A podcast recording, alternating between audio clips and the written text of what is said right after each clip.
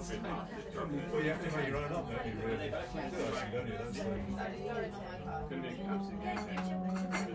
Well, from 330 going up to 400. It's like it's been a bit slow. The clock doesn't seem to be Yeah, well, I, I have from 250 to 350. So you've only got to have an injury be away somewhere where there isn't class. Thank you very much. That's my من اینجا در کنج کافم در یکی از دهکده های انگلستان هر روز داستان تازه ای را زندگی می کنم. انگار من را برداشتند و گذاشتند لابلای خطوط کتابی که از آغاز آن را نخواندم و پایانش هم بر من معلوم نیست. با قصه آدم ها همراه می شوم. گاهی به گذشته برمیگردم و گاهی فقط نظاره می کنم. با هر عکس و خبری که از ایران می رسد تپش قلب می گیرم و مثل همه مهاجرها دلتنگ می شوم. و برای ایران آباد آزاد خیلی وقتها دست به دامن دعا می شوم.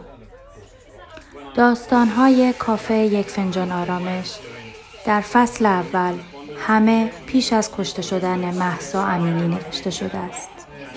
با داستانهای کافه یک فنجان آرامش با من ساناز اقتصادی نیا همراه شد.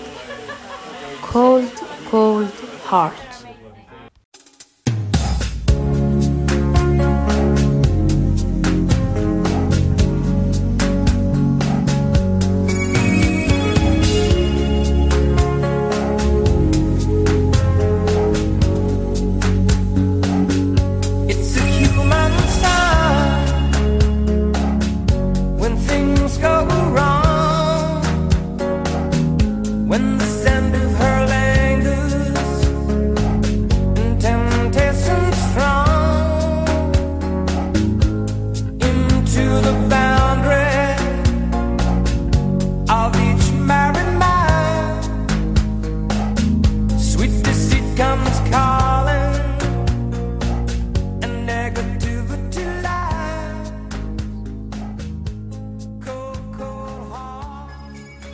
فنجان لاته را گذاشتم روی میز گرد کوچک روبرویش و از چشمهای تابتایش نفهمیدم که وقتی گفت متشکرم با من بود یا با دختر جوان موبلندی که پشت میز کناریش نشسته بود و برای اینکه مرد عظیم و جسته روی نیمکت چوبی جا بشود خودش را کمی کنار کشید.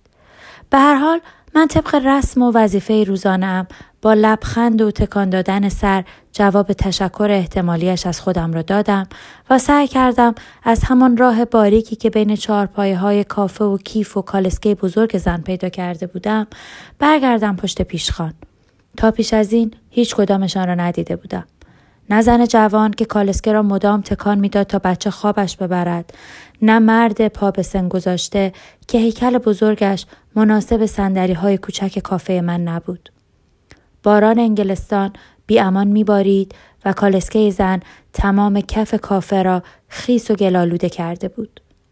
مرد پرسید پسر یا دختر؟ زن جوان سرش را از روی گوشی موبایلش بلند کرد و گفت پسره.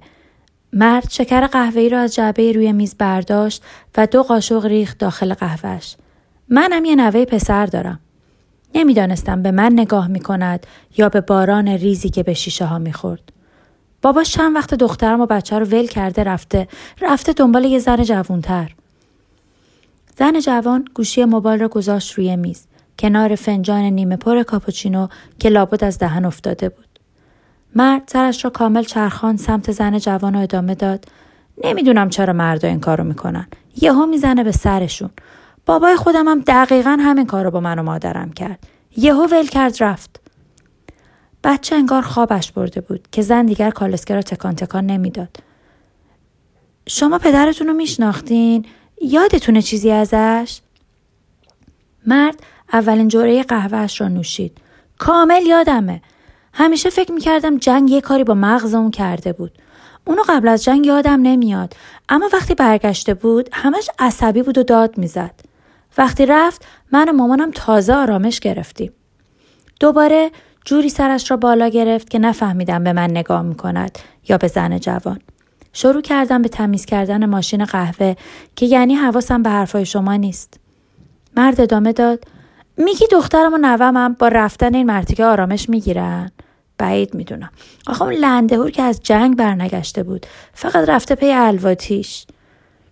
دستمال خیس را محکمتر کشیدم روی پیشخان. باد و باران به پنجره کافه میکوبید. دختر مستقیم به مرد نگاه کرد. کش موی را که بسته بود دور مچش باز کرد و شروع کرد به گوجه کردن موهای بلند طلاییش. خب شما دست کم می‌دونستین پدرتون کیه و از کجا اومده. نوتونم می‌دونه. من هیچی از پدرم نمی‌دونم. فقط می‌دونم اسکاتلندی بوده و چش و ابروی قشنگی داشته. فکر کنم الان باید حدودا 60 65 سالش باشه. مرد دستی به موهای سفیدش کشید و همانطور که یک چشمش به کیک شکلاتی داخل یخچال بود و چشم دیگرش به کالسکه بچه پرسید خیلی دوست داری بابا تو ببینی؟ زن جوان کش رو بست دور گوجه موهایش. همیشه دنبالشم. آرزوم پیداش کنم ببینم بابام کیه. چند لحظه سکوت شد. صدای هوهوی باد و آهنگ کولد کولد هارت التون جان سکوت را می شکست. اسم کوچه ما را گذاشته بودند شهید کریمیان. من شهید کریمیان را دیده بودم.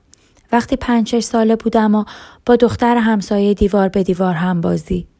غروب های تابستان نوبتی بسات دیگ و قابلمه اسباب بازی و عروسک هایمان را که پلک نداشتند و همیشه خدا چشمهایشان باز بود می بردیم خانه همدیگر و می نشستیم کنار باغچه حیات به خاله بازی.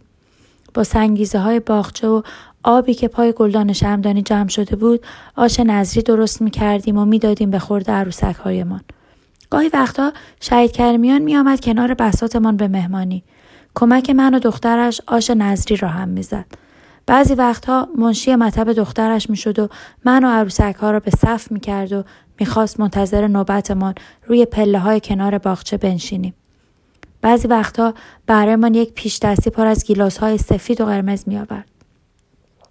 قرمزترین و درشترین گیلاسی را که از شاخه سبز نازکش به هم وصل بود جدا می کرد و می انداخت دور گوش دخترش که هنوز گوشهایش را برای گوشواره انداختن سوراخ نکرده بود. آخرین باری که شهید کریمیان را دیدم داشت با یک دست اشکهای دخترش را پاک می کرد و دست دیگرش را گذاشته بود روی زخم زانوی او.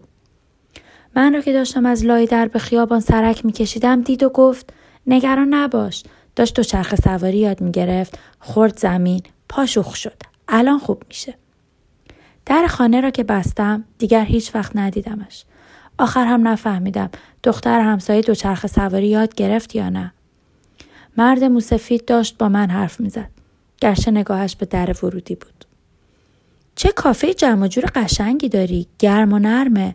ببینم اصلا با این دوتا میز و سه چهار تا چارپایه پولی هم در میاری؟ دستمال خیس را انداختم داخل سطل آشغال زیر ماشین قهوه. با لبخند گفتم بد نیست. انگاری مردم محل قهوه هامو دوست دارن. لاتش تمام شده بود. شروع کرد خودش رو جمع جور کردن. چه انگلیسی جالبی حرف می‌زنی؟ کجایی هستی؟ بیدرنگ گفتم خاور میانه ایران. هیکل تنومندش را رسانده بود به دم در. جالب. خیلی درباره ایران نمی‌دونم.